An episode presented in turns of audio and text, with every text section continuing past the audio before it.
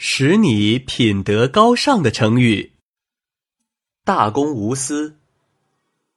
齐黄羊是春秋时晋国的大夫，是晋平公手下非常得力的谋臣。他做事公正，不存私心，晋平公很信任他。有一次，晋平公问齐黄羊：“现在南阳缺一个县令，你看谁可以胜任？”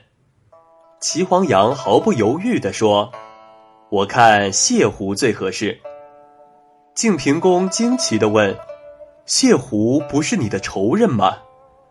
齐黄羊说：“您是在问我谁可以担任县令，并没有问谁是我的仇人呢。”于是，晋平公就派谢狐去做南阳县令。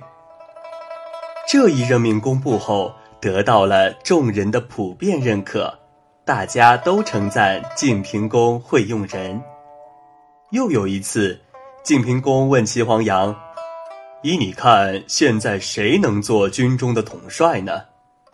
齐黄羊又毫不犹豫地说：“齐武可以做。”晋平公又惊奇地问：“齐武不是你的儿子吗？”齐黄羊说：“您是在问我谁可以做军中的统帅？”又没有问齐武是不是我的儿子，于是晋平公就派齐武去做军中的统帅。大家都说齐武做军中的统帅再合适不过了。从此，晋平公对齐黄羊更加信任。这两件事传到圣人孔子的耳朵里，他不禁称赞道：“齐黄羊真是大公无私啊！”